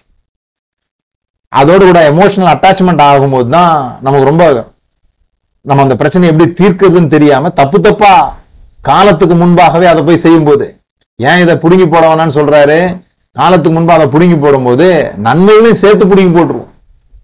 பதட்டத்தோட வேலை செய்யும் போது நீங்க போய் கெட்டதை பிடுங்குறேன்னு சொல்லிட்டு, நீங்கள் கோதுமையோடு களைகளை பிடுங்கும் போது நீங்கள் கோதுமையோடும் கூட வேரோடு பிடுங்காதபடிக்கு இரண்டையும் அறுப்பு மட்டும் வளர விடுங்கள். என் டைமுக்கு விட்டுருங்கப்பா, நீங்க போயிட்டு அதை பிடுங்குனீங்கன்னா அறுத்தீங்கன்னா ஆப்ரேஷன் பண்ண தெரியாத டாக்டர்கிட்ட கிட்னியில கட்டின்னு போனீங்கன்னா அவன் கிட்னியோட பிடுங்கிடுற மாதிரி. அதுக்கு நல்ல டாக்டர்கிட்ட போனாதான் அவருக்கு அந்த கட்டியையும் கிட்னியும் எப்படி செப்பரேட் பண்ண தெரியும், எதை எடுக்கணும்னு தெரியும்னு. நீங்க காலத்துக்கு முன்பாக காரியங்களை செய்யும் போது நல்லது செய்யற மாதிரி இருக்கும், ஆனா அதை மேலும் குழப்பமாக்கி கேடாக்கி விட்டுருவீங்க. அதுதான் கர்த்தருக்கு காத்திருக்கிற நேரம். விளங்காத போது, ஒன்றும் புரியாத போது, என்ன செய்யணும்னு தெரியாத போது கர்த்தருக்கு காத்திருக்கிற நேரம். மோசே நல்லதுதான் செய்ய போனான். மோசே தலைவனாக எழும்புறதுக்கு தான் அவனுடைய முயற்சி இருந்துச்சு. அவன் என்ன பண்றான் பாருங்க, இந்த 2 பேர் சண்டை போடுறத பார்க்கறான். பார்த்துட்டு அது அவனுடைய காலம் இல்லை, அவன் புடுங்கி போடுறதா நினைச்சிட்டு கோதுமையோடு சேர்த்து புடுங்கிட்டான். அவன் போய் ஒருத்தனை அடிச்சான், அவன் செத்து போயிட்டான். பிறகு அதை கேள்விப்பட்ட இன்னொருத்தன் சொன்ன உடனே இவன் ஓட வேண்டியது இருக்குது உயிருக்கு பயந்து. 40 வருஷம் வேஸ்ட் ஆகி போச்சு. ஆண்டவர் ஆபிரகாமுக்கு சொன்ன அந்த வாக்குத்தத்தமான வருஷங்கள்ல இருந்து 40 வருஷம் லேட் ஆனதுக்கு காரணம் மோசேயினுடைய ஒரு பகுதி வாழ்க்கை. அப்படி சில சமயங்கள்ல நம்ம தீமைகளை ஃபிக்ஸ் பண்ண போறோம்னு சொல்லி நன்மை நல்லவைகளையும் சேர்த்தே பிடுங்கி போட்டுருவோன்றது ஆண்டவருக்கு தெரியும். அதனால தான் நீங்க சும்மா இருங்கன்றார். எல்லா நேரத்திலையும் இல்லை, மறுபடியும் சொல்றேன், டபுள் ட்ரூத். இதுக்கான ஞானத்தை தான் தேவன்கிட்ட கேட்கணும் நம்ம. ஆண்டவரே, இப்பொழுது நாங்க என்ன செய்யணும்? இது நான் விதைக்காதது, ஆனா களை வந்திருக்குது, இப்ப நான் என்ன செய்யணும்னு கேட்டா எல்லாத்துக்கும் ஆண்டவர் ஒரே மாதிரி பதில் சொல்றது இல்லை. ஆண்டவருடைய பதில்கள் வித்தியாசமானவைகள். ஆண்டவருடைய பதில் ஒவ்வொரு நேரத்துக்கும் ஒவ்வொரு மாதிரி இருக்குன்றது புரிஞ்சுக்கணும். அதனாலதான் டிபெண்டிங் அப்பான் காட், தேவனோடு கூட சார்ந்து இருக்கிற வாழ்க்கை என்பது ஒரு ஃபார்முலா கிடையாது. நிறைய நேரத்தில் அதை ஒரு ஃபார்முலாவா ஆக்கி விட்டுறாங்க. இதுக்கு ஆண்டவர் இப்படிதான் செய்வாரு அப்படின்னு சொல்லிட்டு கிடையாது. செங்கடல்ல மேல கோலை நீட்ட சொன்னாரு. இதை பார்த்துக்கிட்டே இருந்துட்டு யோசுவா வந்து கடவுள்கிட்டே கேட்காம யோர்தான் மேல எவ்வளவு நேரம் கோலை நீட்டிட்டு இருந்தா கூட யோர்தான் பொழந்திருக்காது. ஏன்னா யோர்தானுக்கு இருந்த ஸ்ட்ராட்டஜி வேற. யோர்தானுக்கு இருந்த ஸ்ட்ராட்டஜி கால்களை வைக்கணும்ன்றது. அப்போ எரியோவுக்கு இருந்த ஸ்ட்ராட்டஜி சுத்தணும்ன்றது. அப்போ ஆண்டவருக்கு ஒவ்வொரு காரியத்துக்கும் ஒவ்வொரு ஸ்ட்ராட்டஜி இருக்குது. உங்க வாழ்க்கைக்கு கூட ஆண்டவருக்கு ஸ்ட்ராட்டஜி இருக்குது. ஒவ்வொரு காரியத்துக்கு ஸ்ட்ராட்டஜி இருக்குது. உங்க பிள்ளைகளுக்கு ஒரு ஸ்ட்ராட்டஜி இருக்குது. உங்க குடும்ப சமாதானத்துக்கு ஒரு ஸ்ட்ராட்டஜி ஆண்டவர் வச்சிருக்கிறாரு. ஆனா நாம ஃபிக்ஸ் பண்ண போகும்போது எதிர்பாராதது நடக்கும்போது பத்தி மட்டும் நான் பேசிட்டு இருக்கிறேன். மற்ற காரியங்கள், நிறைய காரியங்கள் உங்களுடைய வேலை இருக்குது. நீங்க அன்பை விதைக்கணும், நேரத்தை விதைக்கணும், பாதுகாப்பை கொடுக்கணும், ப்ரொவிஷன் கொடுக்கணும் வீட்டுக்கு. இதெல்லாம் நீங்க செய்ய வேண்டிய வேலைகள் தான். ஆனா இதெல்லாம் மீறி, என் கட்டுப்பாட்டை மீறி ஏதோ ஒண்ணு நடந்துட்டு இருக்குதே, இப்ப நான் என்ன பண்ணணும்? பதட்டப்படாம இருக்கணும். நீங்கள் அமர்ந்திருந்து நானே தேவன் என்று அறியுங்கள். அமெரிக்கையும் நம்பிக்கையுமே உங்களுடைய பலனாயிருக்கிறது. அங்கதான் கர்த்தரை நம்பி கெட்டது மட்டுமே நடந்துருமோ அப்படின்னு நினைக்காதீங்க. அந்த நேரத்துல கலைகள் மேல உங்க போக்கஸ் இருக்க வேணாம்.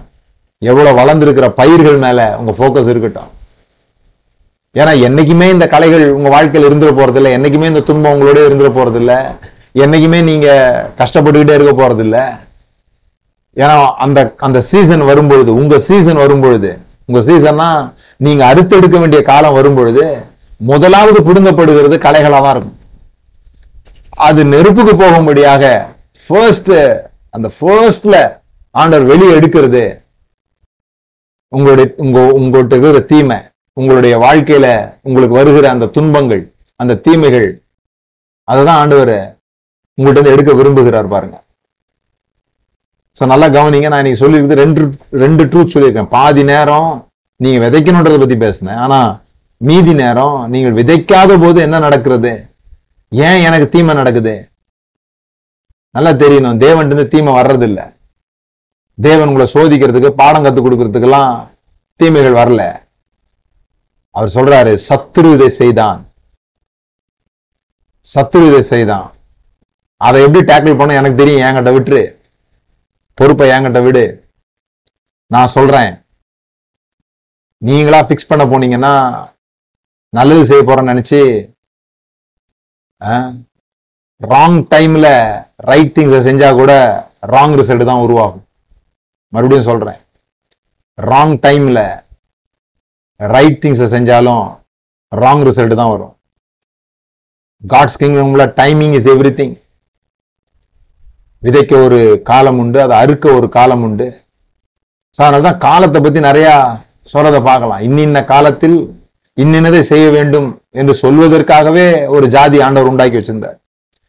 அதனதன் காலத்தில் அதனதனை நேர்த்தியாய் செய்கிற ஆண்டவர்.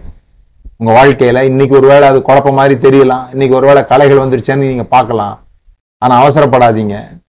கலைகள் வந்துருச்சுன்னா அர்த்தம் உங்கள்கிட்ட ஏதோ வேல்யூபுலா இருக்குது, உங்க பயிர் வளருது, உங்க சீசனுக்குள்ள நீங்க நுழைய போறீங்க. உங்க சீசனுக்குள்ள நுழையறதுக்கு முன்னால, நீங்க அறுவடை செய்து எடுக்கிறதுக்கு முன்பாக உங்களுடைய கலைகள் உங்களிடத்திலிருந்து பிடுங்கப்படும் என்பதுல சந்தேகம் இல்லை. தேவன் எப்படிப்பட்டவர் அப்படிங்கிறத நீங்க நல்லா புரிஞ்சுக்கணும். நான் அடிக்கடி சொல்ற விஷயம், துதிகளின் நடுவே தேவன் வாசம் பண்ணுவார். நம்ம எல்லாம் துதிக்கும் போது ஆண்டவர் வந்து ரெஸ்ட் பண்ணுவார். ஆண்டவர் வந்து நம்ம எல்லாம் துதிக்கும் போது ஆண்டவர் வந்து அப்படியே சுகமா உட்கார்ந்துருப்பாராம். துதிகளின் நடுவே தேவன் வாசம் பண்ணுவார். ஆனா பிரச்சனைகள் நடுவே தேவன் நன்றாய் வேலை செய்வார். எப்ப ஆண்டவர் வேலை செய்யறாருன்னா, உங்களுக்கு பிரச்சனை வரும்போது நீங்க போய் அந்த பிரச்சனையை தீர்த்துக்கணுன்ற அவசியம் இல்லை. ஏன்னா பைபிள் ஃபுல்லா இருக்கிற கதை என்னன்னு பாத்தீங்கன்னா, மனுஷங்க பிரச்சனையில மாட்டிக்கிறாங்க, தேவன் அவர்களை மீட்டு விடுகிறார். ஆபிரகாம் பிரச்சனையில மாட்டிக்கிறான், தேவன் அவனை மீட்கிறார். ஈசாக்கு பிரச்சனையில மாட்டிக்கிறான், தேவன் அவனை மீட்கிறார்னு எப்படி இந்த தேவன் மனிதர்களை பிரச்சனையிலிருந்து மீட்டு விடுகிறார். ஏனென்றால் அவர் மீட்பர், ரட்சகர். இதுதான் பைபிள் உள்ள கதை. நாம பைபிள் எப்படி வாசிக்க ஆரம்பிச்சிட்டோம்னா, எப்படிலாம் இவங்க பிரச்சனைகளை போனாங்க அப்படின்றத வாசிக்க ஆரம்பிச்சிட்டோம். ஆபிரகாம் எப்படி பிரச்சனைகள் போனான், நீங்களும் அப்படி போய் பிரச்சனைகள் மாட்டிக்கொள்ளாதீர்கள், அப்படி படிக்கிறதுக்காக வேதத்தில் அதை எழுதியிருக்குன்னு நினைச்சுக்கிட்டோம். அதாவது ஆபிரகாம் எந்த பிரச்சனைகளை போனானோ அது மாதிரி நாம போகாம இருக்கணுங்கிறதுக்காக அது எழுதியிருக்குன்னு இல்ல. மனிதர்கள் பலவிதமான பிரச்சனைகளை மாட்டுறாங்க. எப்படிப்பட்ட பிரச்சனைகளை மாட்டினாலும் தேவன் அவர்களை விடுவிக்கிறார், தேவன் அவர்களை மீட்டுக் கொள்கிறார் என்பதுதான் வேதாகமம் எழுதப்பட்டிருக்கிற முக்கியமான காரணம். God is very well performing. அவர் வந்து எதுல ரொம்ப அழகா பெர்ஃபார்ம் பண்றாருன்னா, நம்மள பிரச்சனையில இருந்து மீட்கிறதுல அவர் ரொம்ப அழகா வேலை செய்யறாருன்றத நம்ம பைபிள் ஃபுல்லா நம்ம பார்க்கிற விஷயம். தேவன் ஏன் அவர்களை விடுவித்தார், எப்படி அவர்களை விடுவித்தார், இதெல்லாம் தான் படிக்கணும். ஏன் அவங்க பிரச்சனையில மாட்டினாங்கன்றது படிக்க வேண்டிய விஷயம் இல்லை. நாம் அதை மாரல் இன்ஸ்ட்ரக்ஷன் புக்கா படிச்சோம்னா, வேதாகமத்தை ஒரு மாரல் இன்ஸ்ட்ரக்ஷன் புக்கா படிச்சோம்னா நமக்கு இப்படிதான் படிக்க தோணும். ஆபிரகாம் இப்படிலாம் நடிச்சான், இப்படிலாம் போனான், இது மாதிரி நீ போகலன்னா பிரச்சனையில மாட்ட மாட்டேன்னு இல்ல. பிரச்சனை எங்கிருந்து வருதுன்னே தெரியாம வருது.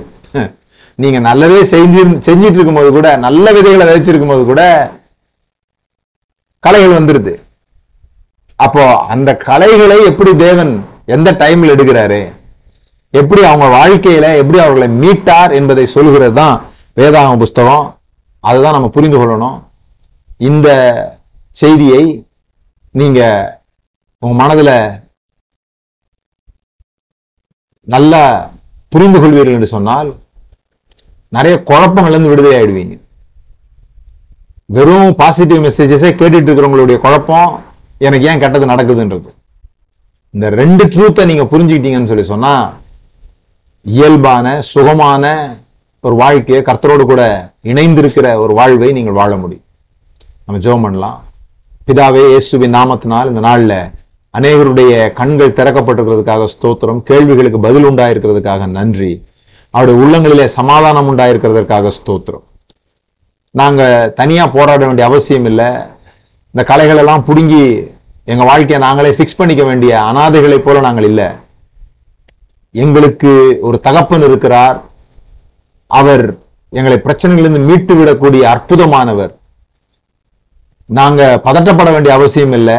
நாங்க பொறுமையா இருக்கும்போது இந்த கெட்டவைகள் எல்லாம், எங்களுக்கு வருகிற துன்பங்கள் எல்லாம் எங்களை நீர்த்து போக செய்கிற, எங்களுடைய விதைகளின் ஆற்றலுக்கு வருகிற தண்ணீரை கூட உறிஞ்சி கொள்ளுகிற இந்த கலைகளை முதலாவது பிடுங்குவதற்கு நீர் கட்டளை கொடுத்திருக்கிறதுக்காக நன்றி. அவைகள் எல்லாம் எடுக்கப்பட்ட பிறகு எங்களுடைய சீசனுக்குள்ள நாங்க மிகப்பெரிய ஒரு அறுவடையை பார்க்க போறதற்காக உமக்கு நன்றி ஆண்டவரே. இந்த நாளிலே இந்த வார்த்தைகள் அவருடைய மனதிலே தங்கி, அவருடைய வாழ்வினுடைய முக்கியமான நேரங்கள்ல இது அவர்களுக்கு ஞாபகம் வந்து சமாதானத்தை அவர்கள் காத்துக்கொள்ள உதவி செய்ய முடியாய் செபிக்கிறோம். இயேசுவின் நாமத்தினால் பிதாவே. Amen. Thank you. God bless you. வழக்கம் போல உங்களுடைய காணிக்கைகள் வரவேற்கப்படுகிறது. உங்களுடைய ஃபீட்பேக்ஸ், உங்களுடைய கொஸ்டியன்ஸ் வரவேற்கப்படுகிறது. மிக முக்கியமாக நான் யூடியூப்பில் சர்ச் பற்றி பேசி 2 பார்ட் போட்டிருக்கிறோம். நானும் இன்னொரு பாஸ்டர், என் ஃப்ரெண்ட் அனில் அப்படிங்கிற பாஸ்டரும் சேர்ந்து பேசி 2 பார்ட் போட்டிருக்கிறோம். அதை நீங்கள் எல்லாரும் கேட்கும்படியாக நான் கேட்டுக்கொள்கிறேன். ஏன்னு சொன்னால் அதை கேட்கும்போது சர்ச்சை பற்றி எனக்கு இருக்கிற ஐடியா என்ன அப்படிங்கிறது உங்களுக்கு புரியும். இது எனக்குடைய கருத்து தானே தவிர நீங்கள் கண்டிப்பாக ஏற்றுக்கொள்ளணும்னு கிடையாது. நான் அதை பற்றி சொன்ன கருத்து உங்களால் ஏற்றுக்கொள்ள முடியாதனால எந்த பிரசங்கத்தையுமே ஏற்றுக்க மாட்டேன் அப்படின்னு நீங்கள் போக வேண்டிய அவசியம் இல்லை. அந்த பிரசங்கத்தை மட்டும் நீங்கள் ஏற்றுக்கொள்ளாமல் இருக்கலாம். நான் ஏற்றுக்கொள்ளாத நிறைய விஷயங்கள் இன்னும் இருக்குது. அதுதான் உண்மையான வளர்ச்சியாக இருக்க முடியும். ஸோ நீங்கள் அதை கேளுங்க, உங்களுக்கு அது பிரயோஜனமாக இருக்கும். அதை கேட்டு நிறைய பேர் அது அவங்களுக்குள்ள ஒரு ஷிஃப்டை கொடுத்துருக்குதுன்னு சொல்லியிருக்கிறாங்க. ஸோ அந்த சபையை குறித்த காரியங்களை நீங்கள் புரிந்து கொள்ள வேண்டியது மிக முக்கியமானது. அதை நீங்கள் கேளுங்க. மற்றபடி புஸ்தகங்கள், இந்த போஸ்டர்ஸ் டெய்லி வருது. அது வந்து இப்போ கடன் இல்லாத வாழ்க்கை அப்படிங்கிற புஸ்தகத்திலிருந்து போட்டு கொண்டிருக்கிறதுனால நிறைய பேர் அந்த புஸ்தகங்களை குறித்து கேட்கிறீங்க. ரொம்ப நன்றி. உங்களுக்கு அந்த புஸ்தகங்கள் தேவைன்னா எங்களை தொடர்பு கொள்ளுங்க, நாங்கள் உங்களுக்கு அனுப்பி வைப்போம். மற்ற காரியங்கள் தொடர்ந்து உங்களுக்கு சொல்லப்படும். கர்த்தர் நம்மை ஆசீர்வதித்திருக்கிறார். உங்களை சந்திச்சதில் ரொம்ப சந்தோஷம். தேங்க்யூ. God bless you.